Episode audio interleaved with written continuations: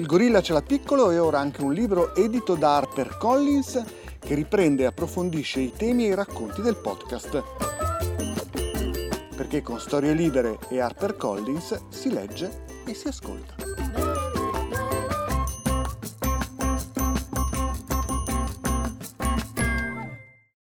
Storie Libere presenta Mamma Elefante ha una gestazione di 21 mesi e partorisce un cucciolone di 120 kg. Mamma Canguro invece mette al mondo un esserino di 10 grammi. Le orche insegnano ai loro cuccioli le tecniche di caccia più difficili e pericolose, mentre le mamme capodoglio, quando scendono in profondità, affidano i loro figli alle amiche. Mamma Cobra Reale è la miglior mamma serpente del mondo, mentre la coccodrilla non è vero che si mangia i cuccioli appena nati, anzi, meglio non avvicinarsi ai suoi coccodrillini. In natura ci sono mamme che fanno pochi figli e li accudiscono finché diventano indipendenti, mentre altre ne fanno tanti e li abbandonano al loro destino. Comunque sia, anche in natura, la mamma è sempre la mamma. Mi chiamo Vincenzo Venuto e sono un biologo. Per tanti anni mi sono occupato di etologia studiando il comportamento dei pappagalli. Oggi sono autore, scrittore e divulgatore televisivo. Questa seconda stagione de Il gorilla ce l'ha piccolo, gli animali ci raccontano chi siamo, parliamo di mamme, papà, figli, società animali e lo faremo per capire un po' di più anche sulla nostra specie. Oggi parliamo di mamme selvagge, e cioè cosa significa essere mamma nel mondo animale. Dunque, nella prima puntata della scorsa stagione del gorilla abbiamo parlato del ruolo dei maschi e delle femmine e abbiamo visto che entrambi i sessi vogliono riprodursi e tramandare i propri geni, però l'investimento per raggiungere questo obiettivo è diverso nei due sessi. Il maschio mette a disposizione pochi spermatozoi, cioè gametti economici che portano solo il patrimonio genetico del papà, cioè in pratica il maschio, diciamocela così, non investe proprio nulla. La femmina invece mette tanto sul piatto, mette un gamete grande, un uovo grosso, pieno di nutrimento, tutto il suo corpo, la gestazione, l'allattamento, insomma, investe tantissimo. E questo fa sì che le femmine scelgano il maschio con cui generare la prole. Però una volta scelto, una volta consumato l'atto sessuale e una volta che sono nati piccoli, le mamme selvagge come si comportano? Beh, per rispondere a questa domanda partiamo dalle basi dell'ecologia. Partiamo dai modelli teorici che descrivono la dinamica attraverso quale una popolazione di una determinata specie cresce e si afferma in un ecosistema Paura, eh? Vabbè, ve la faccio breve. Le mamme in natura possono adottare due strategie per tramandare il loro patrimonio genetico. Una si chiama strategia R e questo significa che producono tantissime uova, fanno tanti tanti figli, non li curano, qualcuno sopravvive, qualcuno no.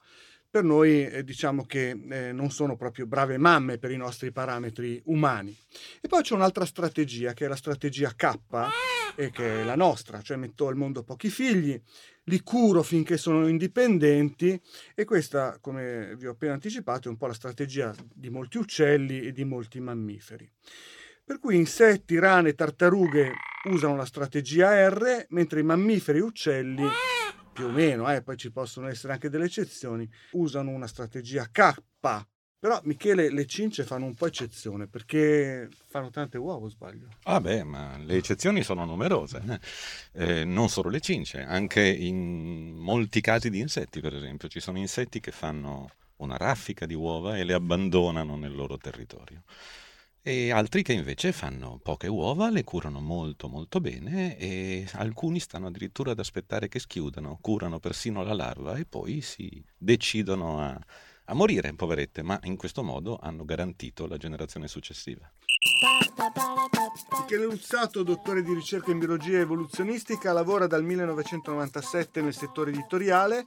Oggi è direttore editoriale di Bollati Boringhieri di Torino, la famosa casa editrice che approfondisce i temi delle scienze, matematica, logica, fisica scienze naturali e delle materie umanistiche, storiografia, sociologia, antropologia, filosofia, psicologia e storia dell'arte.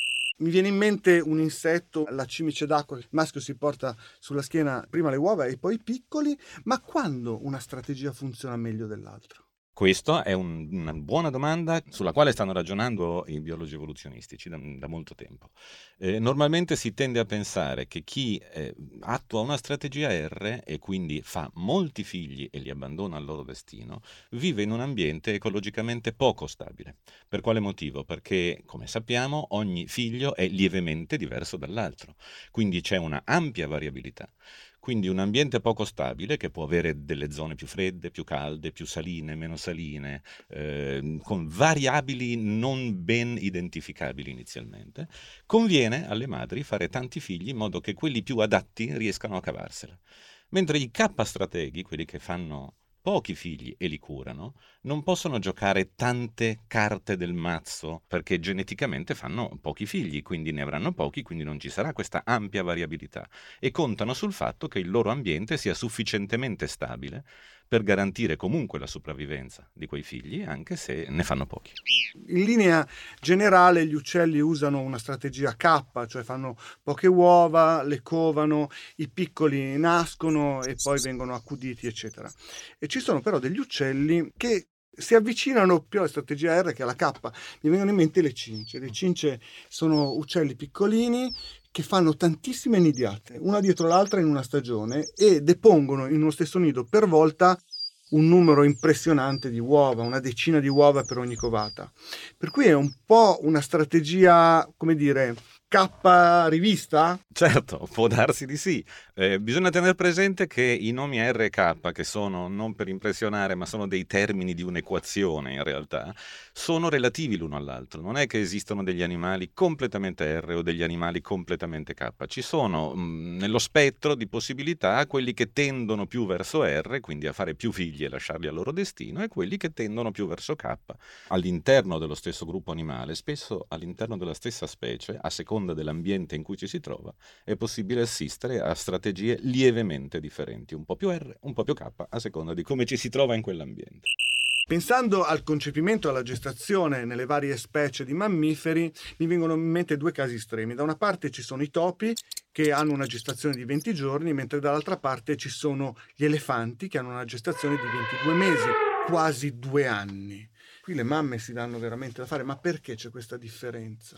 Ma questo credo che sia anche dovuto alla taglia e al fatto che siamo all'interno del mondo dei mammiferi, quindi animali tra di loro in qualche modo confrontabili. Sarebbe scorretto confrontare dei mammiferi con degli insetti o dei batteri, naturalmente.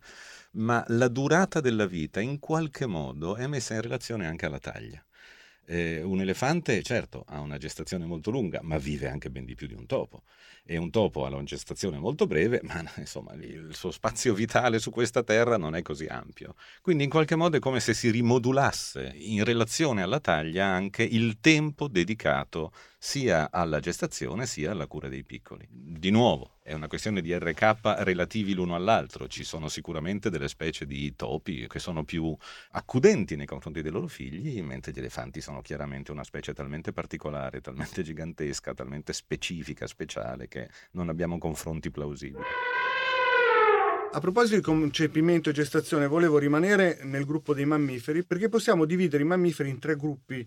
Da una parte ci sono i mammiferi placentali, come li conosciamo, gli elefanti, i topi di cui abbiamo appena parlato, ma poi ci sono anche i marsupiali e i monotremi sono mammiferi antichissimi, sono come dire la linea di contatto tra gli antichi rettili e i mammiferi moderni e hanno la caratteristica di deporre le uova. Sono soltanto due specie, sono l'echidna e l'ornitorinco e vivono tutte e due in oceani. Questi mammiferi, come vi ho detto, depongono le uova, un uovo, lo depongono, e in uno ci sono delle, anche delle sacche dove l'uovo viene mantenuto, dopodiché il piccolo nasce, non ci sono eh, capezzoli, ma il latte viene leccato direttamente sul pelo. Eh, questo è un caso estremo. No? È un caso estremo ed è una specie di fotografia, è un fotogramma che prende sul cogliersi l'evoluzione degli, dei mammiferi, è una cosa pazzesca. La prima volta che venne portato in Occidente un ornitorinco, e i naturalisti europei erano praticamente increduli. Che cosa era quella strana bestia che aveva un becco da anatra? Un pelo che è chiaramente un pelo da mammifero, che è una delle caratteristiche specifiche dei mammiferi, quella di avere il pelo. Però poi faceva le uova, che con i mammiferi non c'entrava tanto. Come se non bastasse, i maschi avevano degli speroni velenosi e quel veleno era molto simile a certi veleni che ci sono nei serpenti ancora attuali. Quindi è un fotogramma dell'evoluzione degli animali sulla Terra in cui prendiamo nel suo farsi dei rettili che stanno per diventare mammiferi in qualche modo. In realtà sappiamo che non è così, è sicuramente un ramo collaterale di questo movimento che dai rettili poi ha portato i mammiferi, ma sicuramente hanno trattenuto delle caratteristiche molto rettiliane, in particolare Anni fa è uscito un bell'articolo che parlava del veleno degli ornitorinchi e lo metteva in relazione con il veleno dei serpenti velenosi, vedendo come proprio anche dal punto di vista genetico e biomolecolare fosse proprio la stessa roba. Cioè il veleno che noi troviamo in un ornitorinco, che è un animale veramente bizzarro, è lo stesso di fatto e segue gli stessi pattern biochimici del veleno che troviamo nei serpenti velenosi. La cosa strana è che poi ce l'hanno solo i maschi, no? Che non, non, si capisce il motivo, perché probabilmente non serve per difendersi ma, e neanche per predare, probabilmente serve per corteggiare o ha una, un significato così, ancora non siamo molto sicuri di questa cosa. no, no, no non credo che, che, si sia, che ci sia una risposta definitiva, certamente gli ornitorinchi sono forse gli animali più strani che esistono nel mondo sono le mamme marsupiali invece che hanno un'altra strategia. Loro non hanno come abbiamo noi la placenta, per cui partoriscono dei feti. Questo è, eh, hanno un, dire, una gestazione cortissima. Eh, un canguro rosso, per esempio, che è un cangurone alto due metri, partorisce un feto che non è ancora formato, nudo, cieco, viene partorito, si arrampica sul pelo, entra nella sacca dentro nel marsupio e lì si attacca a un capezzolo e da lì non si muove finché non diventa abbastanza grande per uscire da solo da quella sacca. Anche in questo caso è una strategia un po' estrema, no? È di nuovo un momento di passaggio, di nuovo una strana fotografia o un percorso alternativo che ha portato a dei mammiferi alternativi che sono quelli australiani sostanzialmente, che sono rimasti per questioni geografiche isolati dal resto del mondo per un lungo periodo, quindi hanno imboccato una loro via evolutiva originale, particolare, che non è stata imboccata da nessun altro mammifero nel resto del mondo. La cosa interessante secondo me da questo punto di vista è notare il tipo di embrione. Tu giustamente dici partoriscono un feto, sì, però questo feto è un feto particolarmente adattato a quello che dovrà fare. Se voi guardate il cangurino appena nato e che ha di fronte a sé questo scoglio veramente imponente di uscire e attaccarsi al pelo della mamma per raggiungere l'apice del marsupio e lasciarsi cadere dentro, questo animaletto, questo piccolo feto, ha già le zampe anteriori. Pensate che stiamo parlando di canguri, che quando saranno adulti sono quelle posteriori, le zampe grosse le zampe anteriori di questi embrioni, perché questo sono, sono particolarmente sviluppate. Perché? Perché devono farsi questa arrampicata pelo su pelo per arrivare fino al marsupio. In pratica l'evoluzione ha adattato anche quella breve forma di embrione per la sua unica funzione, che è quella di percorrere quei 30 cm, 40 cm che li separano dalla bocca del marsupio, dove finalmente si fanno cadere dentro, si attaccano a un capezzolo e possono continuare il loro sviluppo in santa pace all'interno del marsupio. L'evoluzione invece ha fatto un passo, come dire, eh, avanti nel resto dei mammiferi perché ha messo a punto una struttura che, che, serve ai piccoli per crescere all'interno del ventre materno, e cioè la placenta. La placenta è un'invenzione dell'evoluzione che ha funzionato molto bene. Eh, ha talmente funzionato bene che ormai specie che hanno la placenta, cioè tutti i mammiferi euteri, come si dice, cioè quei placentati veri e propri, si sono diversificati in moltissimi gruppi differenti tra di loro. Ed è un'invenzione molto complicata. Il problema generale per tutti gli animali che vivono sulla terraferma è come fare a far crescere un embrione in un ambiente umido perché noi dall'acqua veniamo, come si sa dal punto di vista evolutivo, e portarlo fino alla maturità. Non sono molti i gruppi animali che ci sono riusciti, sono sostanzialmente i rettili, gli uccelli e i mammiferi. Tutti gli altri, in realtà, anfibi, ovviamente pesci, fanno tutte queste operazioni direttamente dentro l'acqua. Gli insetti sono un po' un discorso a parte. Quindi la placenta è, diciamo, la cosa più complicata che i mammiferi si sono inventati per mantenere al caldo protetti all'interno di un ambiente umido naturalmente e eh, con un complicato eh, complesso di vasi eh, attraverso il quale far passare i nutrimenti e l'ossigeno al feto per potergli garantire uno sviluppo normale e poi farlo nascere. Va bene, perciò rimaniamo nell'acqua perché nell'acqua le cose un po' si invertono. Non abbiamo la placenta, non abbiamo la fecondazione interna, per cui le mamme sono i mammi, più o meno, insomma, non in tutte le specie, però in molte. Perché questo? Quando studiavo ecologia dei vertebrati, mi ricordo che eh, mi raccontavano che l'ultimo che rimane nella fecondazione è quello che rimane un po' col cerino in mano, no? Per cui se è la femmina che depone prima le uova e poi il maschio le feconda, il maschio rimane per ultimo sulle uova fecondate e tocca a lui il compito di diventare mamma, in questo caso mammo ne parleremo poi nella seconda puntata di questa serie, sono per esempio i cavallucci marini, i cavallucci marini in cui il maschio tiene all'interno del suo, della sua sacca, del suo marsupio, le uova e poi i piccoli che quando sono abbastanza grandi li partorisce addirittura. Oppure c'è una rana, che è questa rana di Darwin, che tiene prima le uova e poi i piccoli dentro la bocca ci sono dei ciclidi, perciò pesci maschi anche loro tengono i piccoli nella gola e in bocca e poi i piccoli poi tornano se ci sono dei predatori si, si rifugiano, quello è anche un rifugio. Questa cosa del cerino in mano ti ritorna? Non c'è tanto nella nostra specie, devo dire. Noi abbiamo delle altre convenzioni sociali, mettiamola così. Eh, sì, torna. Teniamo conto che nell'acqua la fecondazione è quasi sempre esterna, cioè le uova vengono deposte nell'ambiente esterno, nell'acqua, sul, sul, sul fondale marino, e poi il maschio ci passa sopra, le feconda e, e, poi qualcuno dovrà prendersene cura. Se si tende verso la K strategia, se si intende verso la R strategia, quelle uova se ne lasciano molte migliaia al loro destino e qualcuna per casualità ce la farà mentre la grande maggioranza non ce la farà. Tuttavia esistono anche dei pesci, ad esempio certi squali, che hanno fecondazione interna.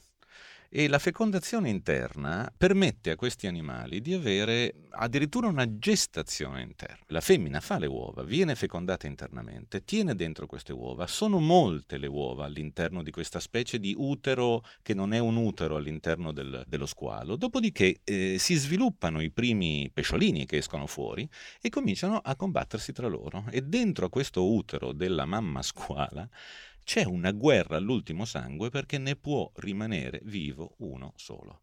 Gli altri vengono mangiati dal più forte. È una specie di eh, selezione darwiniana interna prima ancora di venire al mondo, in modo che ci si assicura in qualche modo che lo squaletto che uscirà finalmente da questo utero più o meno non utero, insomma, sarà sicuramente il più forte, quello che ha battuto i suoi compagni. Questi squali sono i grandi squali, sono gli squali tigre, i bianchi, i mako, insomma, i grossi squali.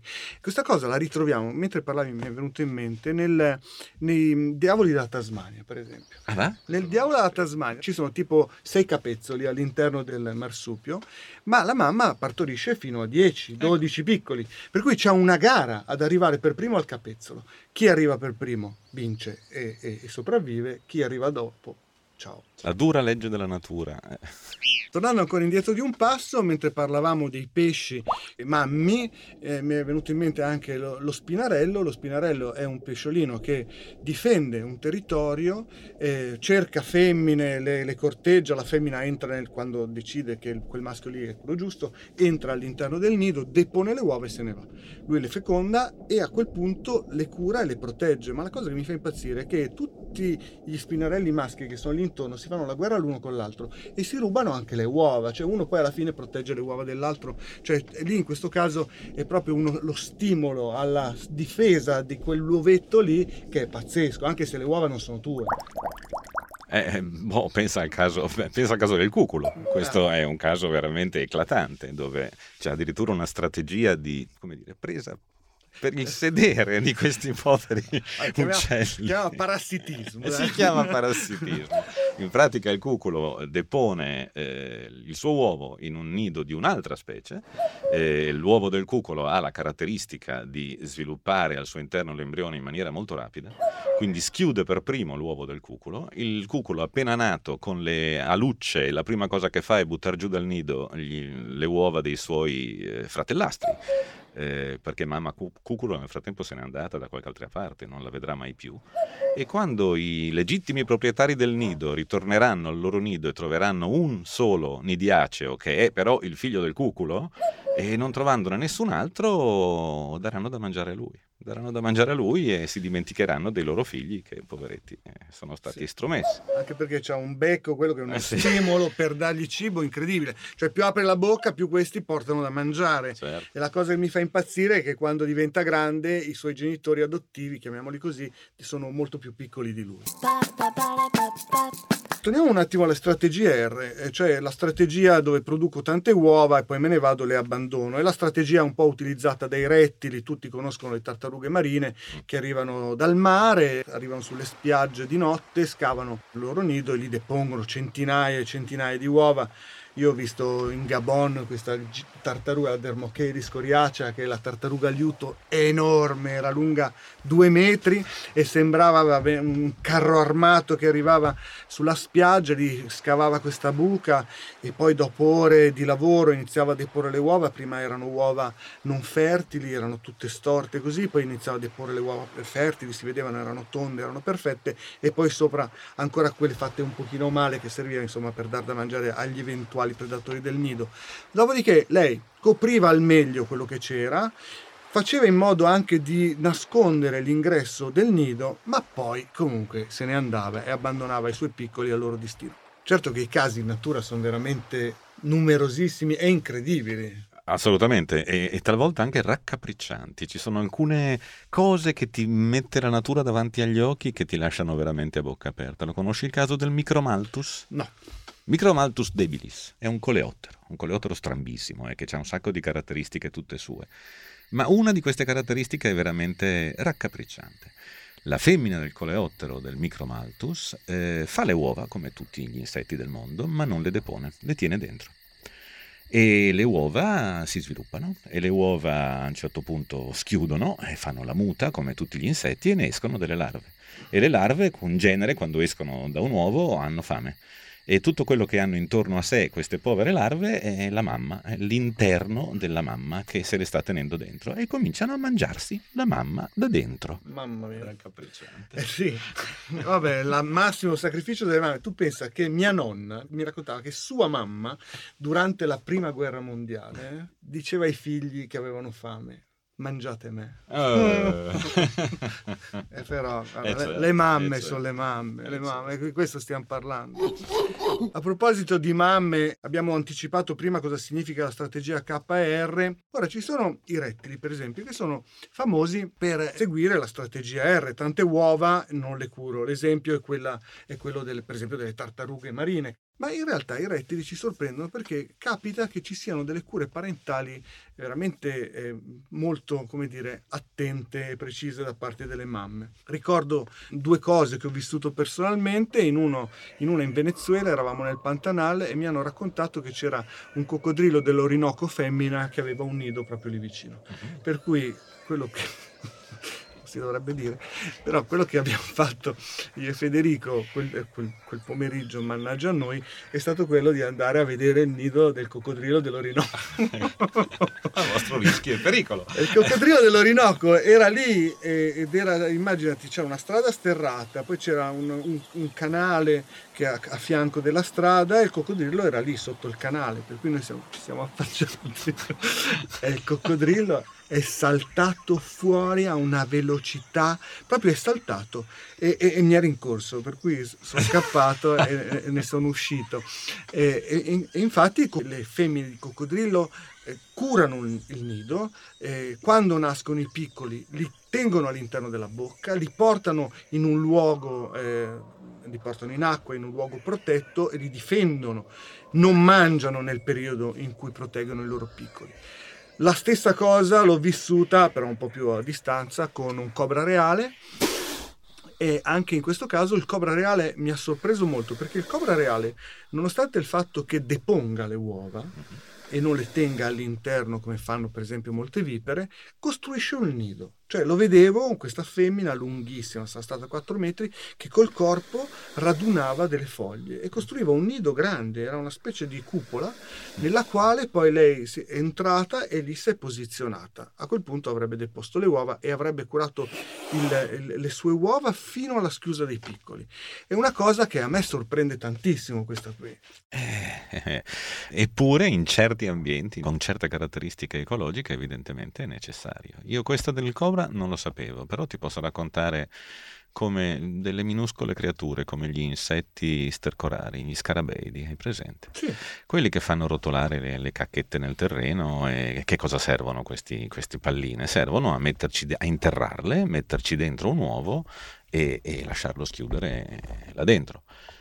Il fatto è che alcune di queste specie, tipicamente proprio eh, lo scarabeo sacro, quello, quello sacro agli egizi, eh, fanno una camera ipogea, cioè fanno un, buco nel terreno con, anche piuttosto complicato, con una camera, un tubo che lo collega all'esterno, lo chiudono per bene, poi modellano questa pallina di sterco in un modo molto specifico e molto particolare, poi ci depongono dentro le uova e poi la femmina non va via, resta lì.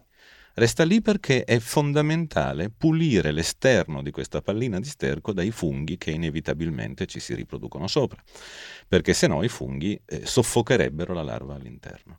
Quindi c'è una cura parentale vera e propria in, in un insetto, in un animale che noi siamo abituati a pensare certamente non come diciamo, la, la, la, summa dell'intelligenza animale, eppure eh, sono, sono, sono, anche gli insetti in grado di elaborare delle strategie molto tendenti verso il K, perché alla fin fine gli scarabei sacri di uova non ne depongono mica poi tante.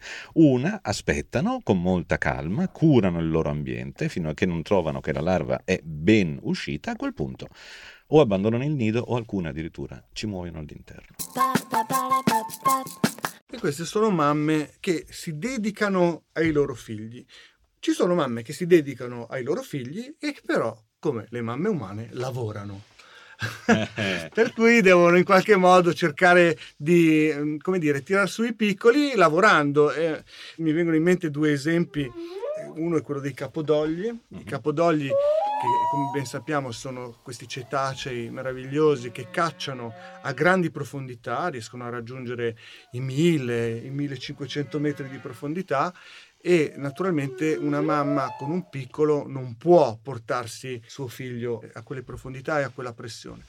Per cui prima di immergersi affida il suo piccolo a una femmina, oppure lo abbandona lì e la prima femmina che passa del gruppo che c'è lo prende. Li ho visti sott'acqua, sono, mi sono immerso con loro alle Azzorre e loro hanno su, nella parte posteriore una specie di incavo dove si incastra perfettamente il muso del piccolo. Dai. Per cui stanno lì col muso incastrato e nuotano insieme, ma quella con il piccolo incastrato non è detto che sia la mamma, potrebbe anche essere un'amica. Per cui è una babysitter che cura il figlio per poi scambiarseli, insomma, è, è così.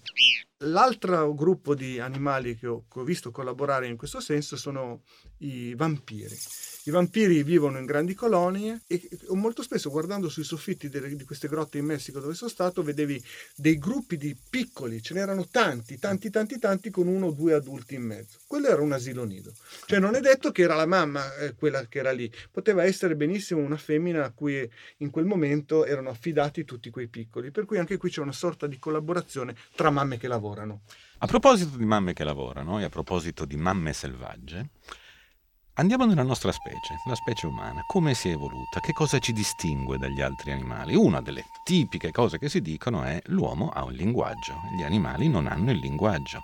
E come si è evoluto questo linguaggio? E questo è uno dei grandi interrogativi sia dell'evoluzione sia della linguistica naturalmente, ma c'è una teoria piuttosto ben affermata in campo accademico che sostiene che l'inizio della comunicazione verbale nella specie umana sia avvenuta quando le madri degli Homo sapiens, già sapiens naturalmente, ma molto antiche, che collaboravano alla ricerca di cibo insieme ai maschi, perché noi non abbiamo avuto fin dall'inizio una società suddivisa in compiti così rigidi come siamo in, soliti immaginare e erano costrette in qualche modo a portarsi dietro i figli perché eh, andando a raccogliere frutta, verdura, radici, bacche, quello che era, si portavano dietro i figli e portandosi dietro i figli per farli stare tranquilli mentre lavoravano, emettevano dei suoni per tranquillizzarli, per tenerli vicino a sé. E questi suoni vengono spesso nominati con il termine inglese di motherese, mammese, maternese, ovvero quel tipo di linguaggio che ancora noi oggi in tutte le culture del mondo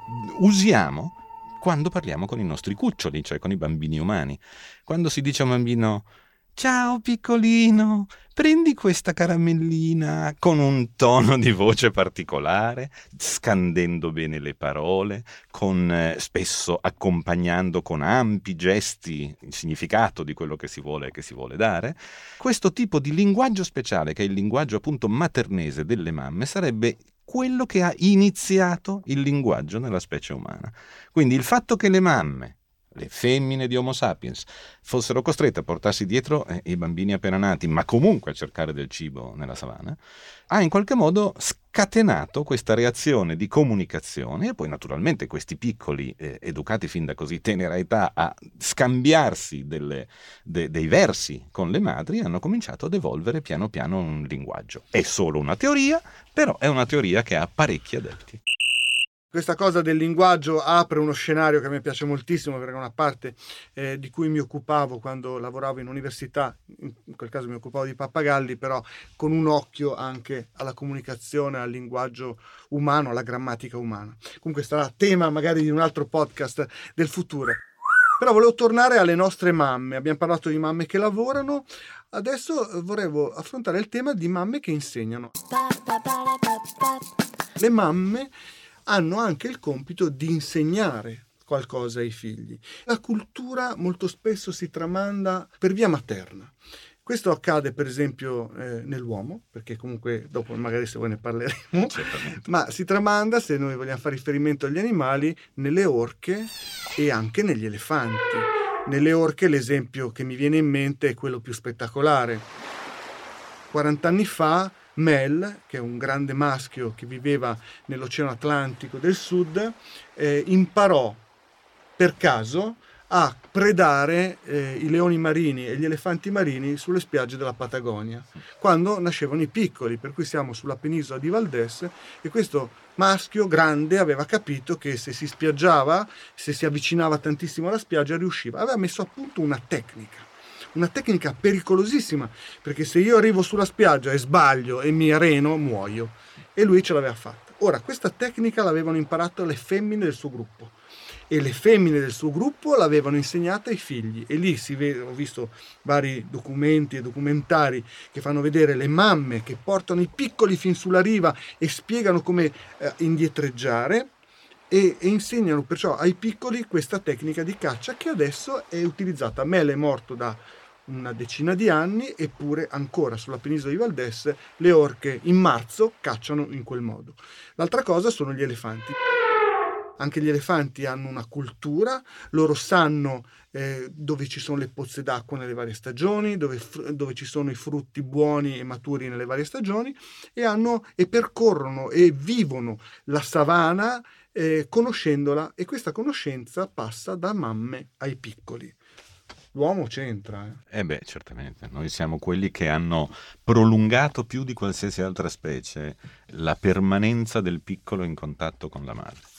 Teniamo presente che l'uomo quando nasce è un animale totalmente inetto, i nostri neonati non sono in grado di fare nulla, non sanno parlare, non sanno mangiare, non sanno camminare, non sanno prendere assolutamente nulla e restano molto strettamente a contatto con la madre per un numero eh, elevato di anni, durante i quali il loro cervello continua a evolversi, mani- evolversi, a svilupparsi in realtà in questo senso in maniera molto attiva.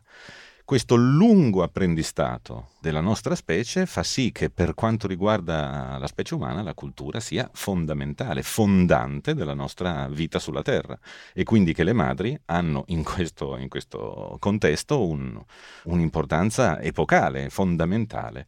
Chiunque sia andato in un museo di anatomia e abbia visto una serie di teschi di animali, di, di, di, di mammiferi, la prima cosa che salta chiaramente all'occhio appena si passa da un teschio di uno scimpanzé al teschio di un uomo è che noi abbiamo questo capoccione veramente esagerato. Ora, questa cosa che è necessaria perché noi abbiamo questa tendenza appunto a sviluppare moltissimo il nostro cervello, quindi è necessaria per la nostra sopravvivenza, provoca però dei problemi seri al momento del parto, perché bisogna far passare dal canale del parto una testa molto grossa. Quindi cosa ha fatto l'evoluzione? In qualche modo ha raggiunto un compromesso, ha fatto in modo che i piccoli di umani eh, potessero essere partoriti ancora non totalmente sviluppati. I nostri bambini piccoli quando nascono, eh, come abbiamo detto prima, hanno bisogno ancora di un lungo apprendistato una volta entrati nel mondo e usciti dall'utero. Quindi per poterli partorire non si può aspettare di più, perché sennò diventano con delle teste troppo grandi e non usciranno mai più. Eh, bisogna farli uscire quando è ancora tempo di farlo, però loro non si sono ancora sviluppati abbastanza e quindi devi tenerli attaccati a te e insegnargli molte cose. E questo fa sì che la cultura per la specie umana sia diventata predominante, preponderante. Ci sono madri che non sono tanto brave nonostante utilizzino la strategia, quella della cura dei figli, non li proteggono in alcuni casi, anzi sto pensando al cainismo. No? Il cainismo viene da Caino, cioè Caino che uccide Abele. Succede nelle aquile, soprattutto. Le aquile solitamente depongono un solo uovo, ma spesso due.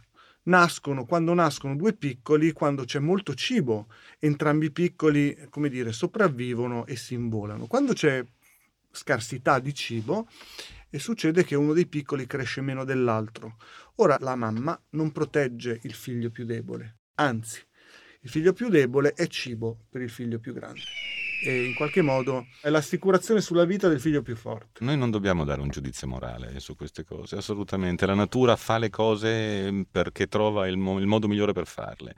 Non, non dobbiamo pre- presupporre che ci sia dietro una mente pensante che, che, ha voluto tutto questo, altrimenti avremmo dei problemi teologici, tra l'altro, su questi, su questi argomenti, che Darwin conosceva molto bene e sui quali ha combattuto per tutta la vita eh, la natura fa quello che in quel contesto specifico è più utile per trasmettere i propri geni alla generazione successiva. Se c'è tanto cibo, ben vengano due figli.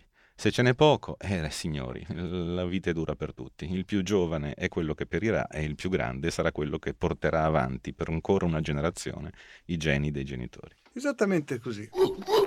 Però ci sono anche mamme che uccidono i loro figli.